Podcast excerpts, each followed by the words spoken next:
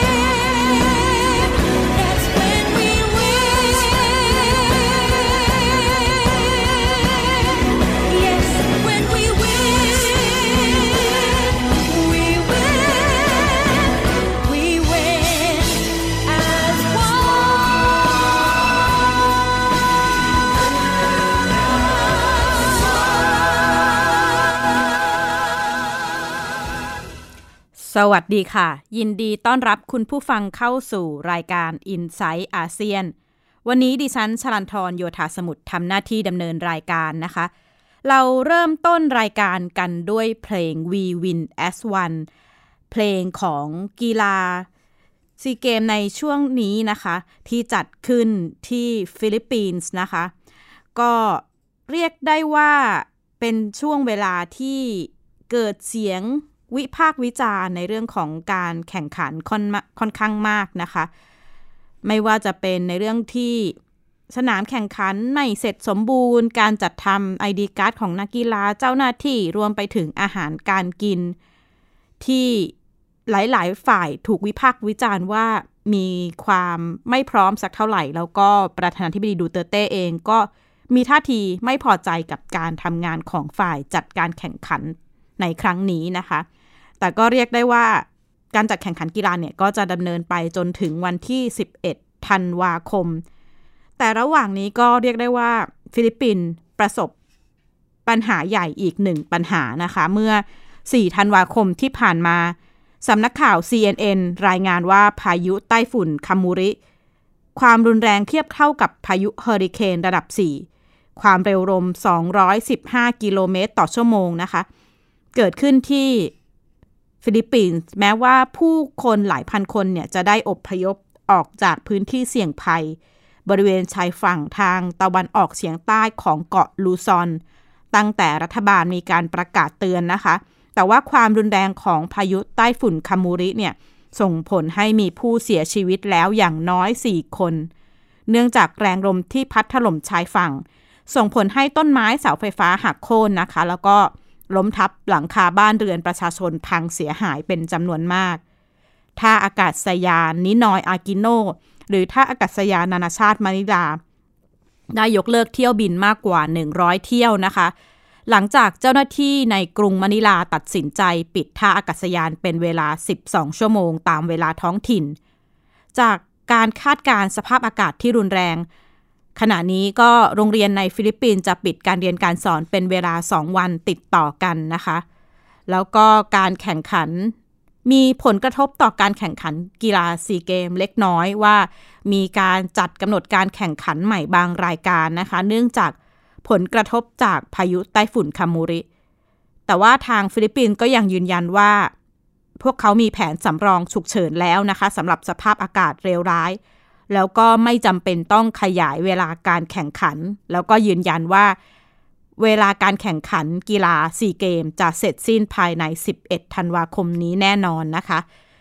ทั้งนี้ทางสำนักอุตุนิยมวิทยาฟิลิปปินส์ก็คาดการณ์ว่าพายุไต้ฝุ่นคามูริจะเคลื่อนผ่านใจกลางฟิลิปปินส์ก่อนจะเคลื่อนไปยังตอนใต้ของเมืองหลวงกรุงมะนิลาในช่วงบ่าย ส่งผลให้เกิดฝนตกหนักแล้วก็ลมกันโชกแรง จากนั้นพายุไต้ฝุ่น จะเคลื่อนตัวผ่านเกาะลูซอน แล้วก็คาดว่าจะเคลื่อนตัวลงทะเลจีนใต้ ในช่วงบ่ายของวันพุธนะคะ ในช่วงสัปดาห์ที่ผ่านมาก็เรียกได้ว่าการเมืองระหว่างประเทศ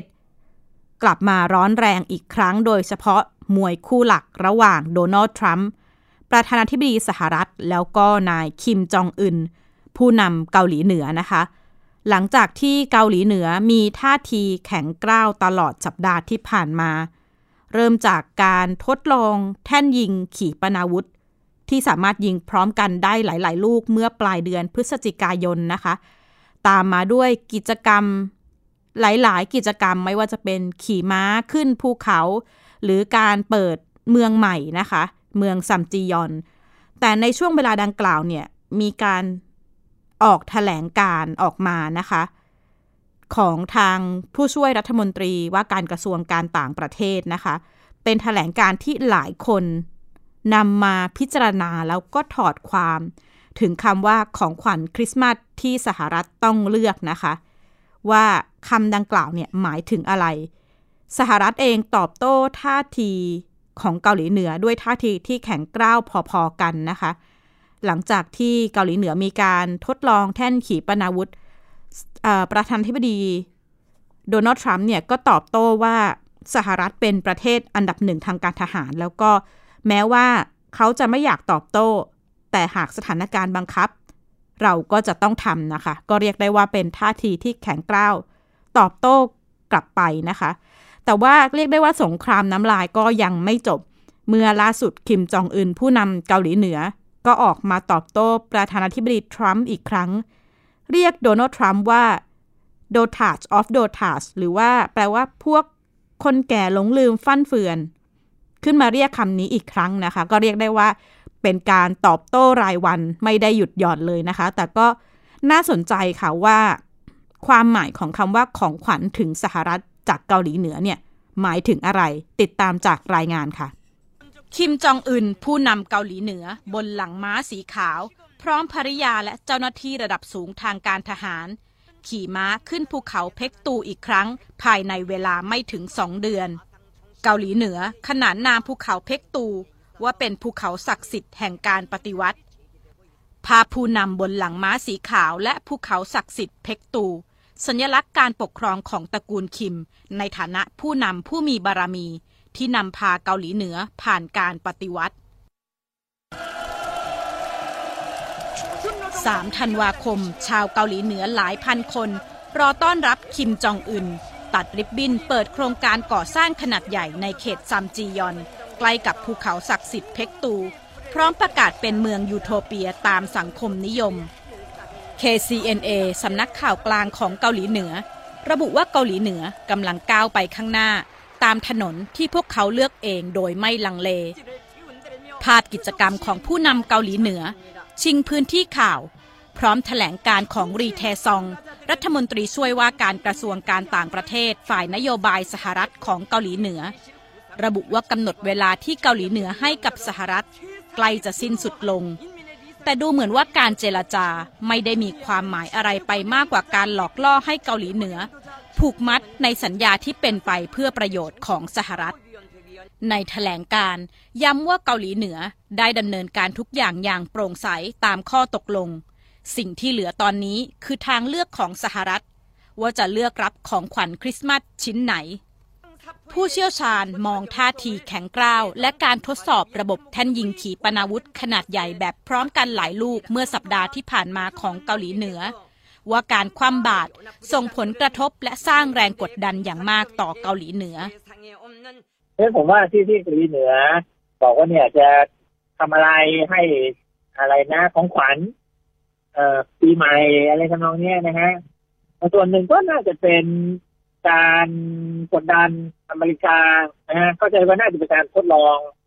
นะฮะขีปนาวุธระยะไกลนะครับ ซึ่งขีปนาวุธระยะไกลก็คุกคามอเมริกานะครับ นะฮะคงคงพยายามจะกดดันตรงนี้ แต่ว่าดูดูเหมือนอเมริกาก็จะเข้าใจเกมนี้อยู่นะฮะว่าว่าจะเป็นยังไงทรัมป์ก็ตอบโต้มาค่อนข้างจะ เอ่อเข้มข้นนะฮะโดนัลด์ทรัมป์ประธานาธิบดีสหรัฐ ให้สัมภาษณ์ระหว่างการประชุมนาโต ต่อกรณีการทดสอบระบบแท่นยิงขีปนาวุธของเกาหลีเหนือ วันนี้เป็นเหตุผลที่เขาเรียกผู้นำเกาหลีเหนือว่าร็อกเก็ตแมนหรือมนุษย์จรวด ย้ำว่าหากไม่ใช่เพราะเขา ภูมิภาคเอเชียเกิดสงครามไปแล้ว You know my relationship with Kim Jong Un is really good but that doesn't mean he he won't uh, abide by the agreement we signed you have to understand You have to go look at the first agreement that we signed. It said he will denuclearize. That's what it said. เกาหลีเหนืออ้างถึงข้อกำหนดเวลาหรือเดทไลน์ภายในสิ้นปีนี้ ต่อการแลกเปลี่ยนข้อตกลงโครงการปลดอาวุธนิวเคลียร์กับการยกเลิกการคว่ำบาตรขณะที่เจ้าหน้าที่ระดับสูงสหรัฐ ดูจะไม่ให้ความสำคัญกับข้อกำหนดเวลาของเกาหลีเหนือ ระบุว่าเป็นเพียงสิ่งที่เกาหลีเหนือกำหนดขึ้นเอง แต่ตอนนี้ขึ้นอยู่กับทรัมป์เนี่ยท่านทรัมป์คิดว่า การพูดคุยกันอีกครั้งหนึ่งเนี่ย จะมีประโยชน์นะครับ มีประโยชน์ที่เราต้องมองถ้าอาจจะไม่ได้มีประโยชน์ต่อการแก้ไขปัญหาเกาหลีอะไรก็ได้อาจจะมีประโยชน์ต่อทรัมป์เองต่อการเลือกตั้งที่จะถึงต่างๆเนี่ยนะฮะค่ะทรัมป์ก็อาจจะทำแต่ถ้าคุยแล้วไม่มีอะไรคืบหน้าเลย เนี่ยผมว่าอเมริกาน่าจะยื้อไประยะหนึ่งก่อนนะฮะเพราะว่าตอนนี้ความกดดันอยู่เกาหลีเหนือมากกว่าอเมริกานะครับ ผู้เชี่ยวชาญระบุว่าการเจรจาจะเกิดขึ้นอีกหรือไม่ จีนมีบทบาทสำคัญในฐานะผู้เจรจาประนีประนอม แต่ความไม่ไว้วางใจซึ่งกันและกันเป็นกับดักใหญ่ในการเจรจา ที่แต่ละฝ่ายตีความการปลดอาวุธนิวเคลียร์ในมุมที่ต่างกัน แต่ครั้งนี้แรงกดดันอาจจะตกอยู่กับเกาหลีเหนือ ชลันทรโยธาสมุทรไทย PBS รายงาน สื่อหลายสำนัก ก็มองว่านี่เป็นเพียงสงครามน้ำลายระหว่าง Rocket Man มนุษย์จรวดคิมจองอึนและโดเทดทรัมป์หรือทรัมป์ที่เลอะเลือนนะคะ แต่ว่าเราคงต้องจับตากันต่อไปว่า สงครามน้ำลายนี้จะนำไปสู่การเดินหน้าหรือยุติการพูดคุยครั้งที่ 3 ระหว่างประธานาธิบดีโดนัลด์ทรัมป์แล้วก็คิมจองอึนผู้นำเกาหลีเหนือ ในเรื่องของการ ยุติโครงการอาวุธนิวเคลียร์ของเกาหลีเหนือค่ะ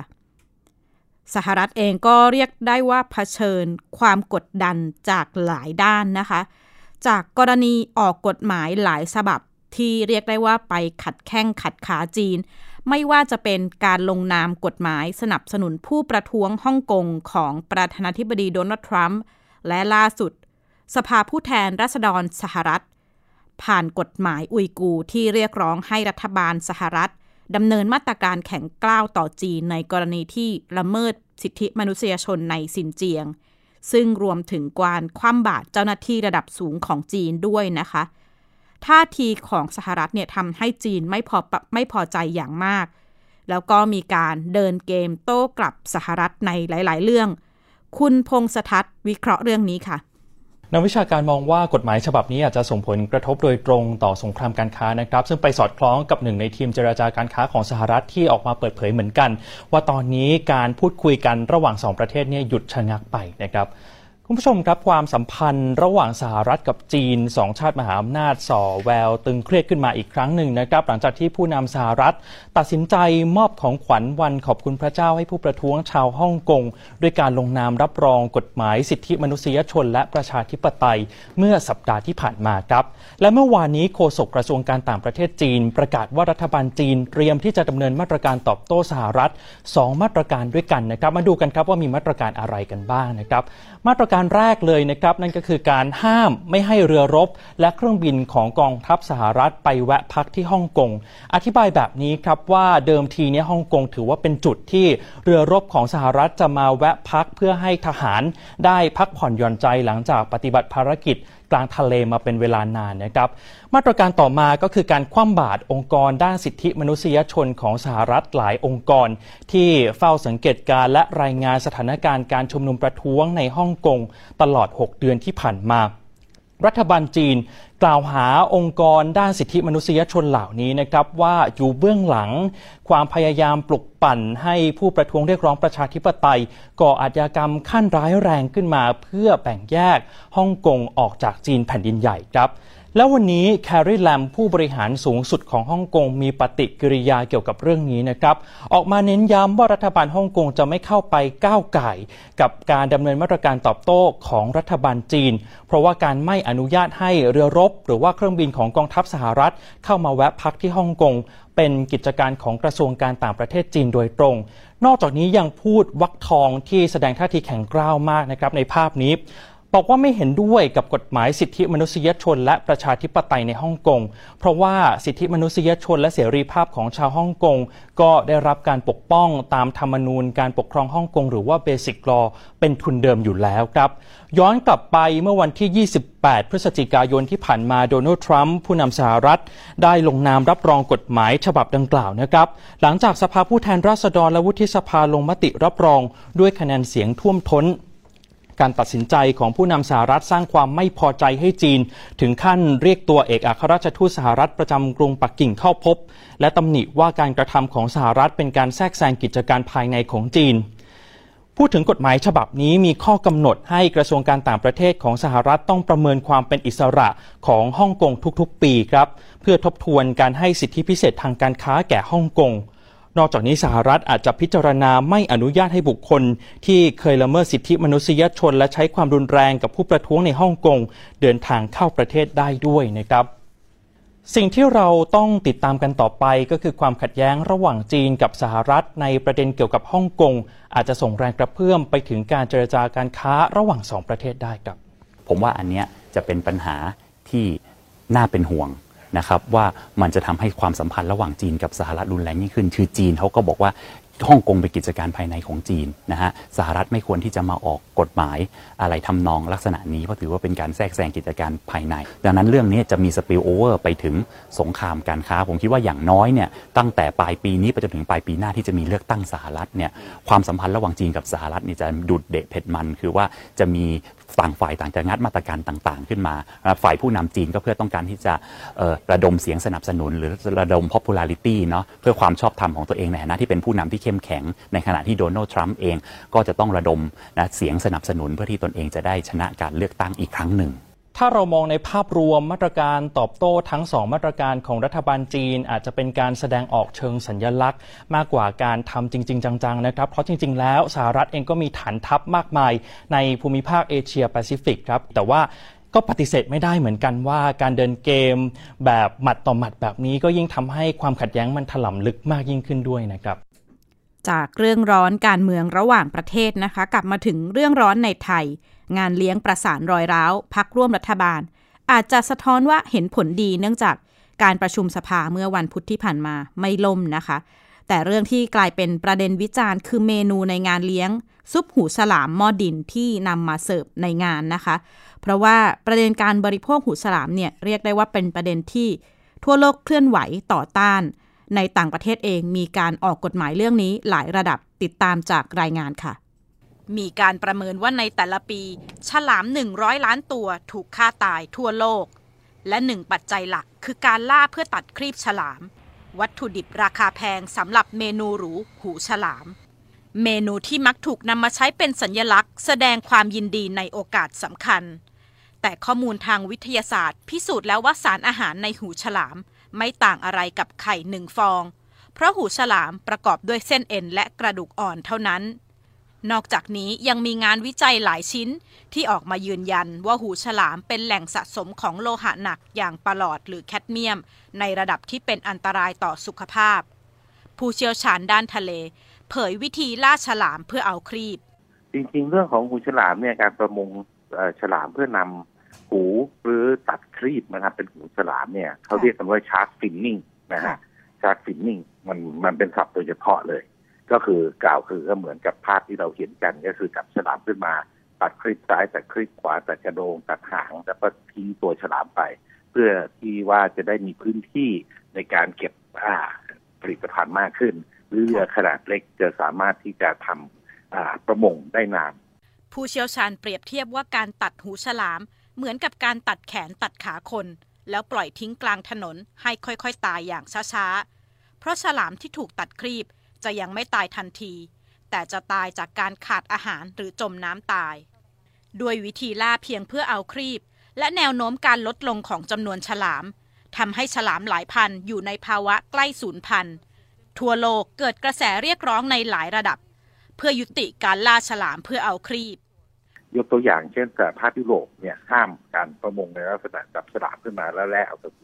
คือถ้าเอาทั้งตัวยังยังโอเคอยู่เข้าใจนะฮะ แต่ถ้าเกิด เอามาแล่เอาแต่หูเนี่ยไม่ได้ เพราะเขาถือว่ามันทำลายทรัพยากรมากเกินไป แล้วก็ทำมาเพื่อการกิจการของฉลามโดยเฉพาะว่าบางประเทศในแอฟริกา หรือในมอลดีฟเองก็ห้ามอ่ากิจการเหล่านี้นะครับ รวมทั้งในอเมริกาด้วยก็คือห้ามกิจการทำประมงแบบ shark finning จับฉลามแล่ครีบมาทำหูซึ่งปัจจุบันนี้ก็มีเพิ่มขึ้นเรื่อยๆนะครับอ่าในต่างในในพื้นที่ต่างๆที่ห้ามทำ shark finningราว 30 ประเทศทั่วโลก มีกฎหมายห้ามทำประมงแบบตัดครีบฉลาม และราว 20 ประเทศทั่วโลก ห้ามการจับหรือทำประมงฉลาม เช่นมาดีฟล่าสุดสภาคองเกรสของสหรัฐ ผ่านกฎหมายห้ามซื้อขาย หรือครอบครองครีบหรือหูฉลาม และแคนาดาถือเป็นชาติแรกในกลุ่ม G20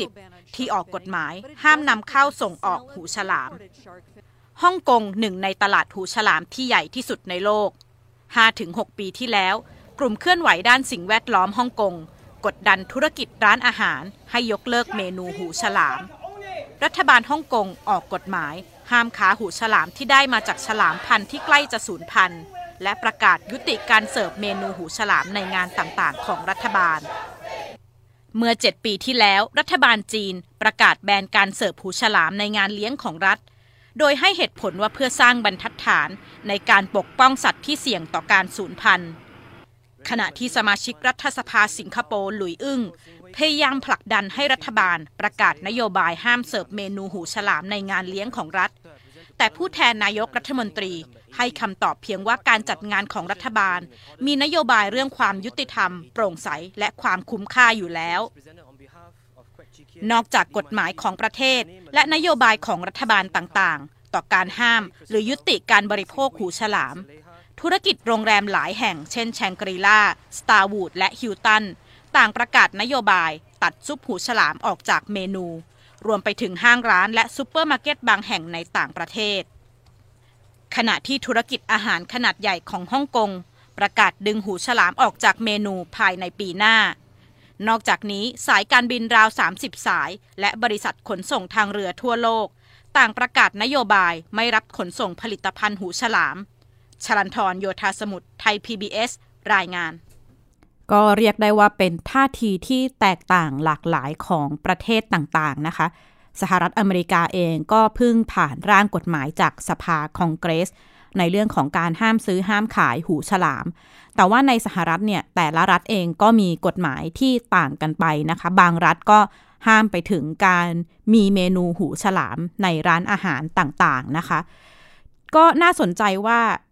ภาพการที่ผู้นำหรือว่าคนในภาครัฐบาลของไทยออกมาจัดงานเลี้ยงมีหูฉลามในช่วงนี้ ขณะเดียวกันในระดับโลกเนี่ยก็มีงานหรือมีกิจกรรมมีการออกกฎหมายต่างๆ ขึ้นมาในช่วงนี้ เช่นกันในเรื่องของการห้ามบริโภค ห้ามซื้อขายหูฉลามนะคะ แล้วก็ในช่วงปลายเดือนพฤศจิกายนที่ผ่านมาเจนกูดอลนักสัตววิทยานักสัตววิทยาชื่อดังนะคะ มีการ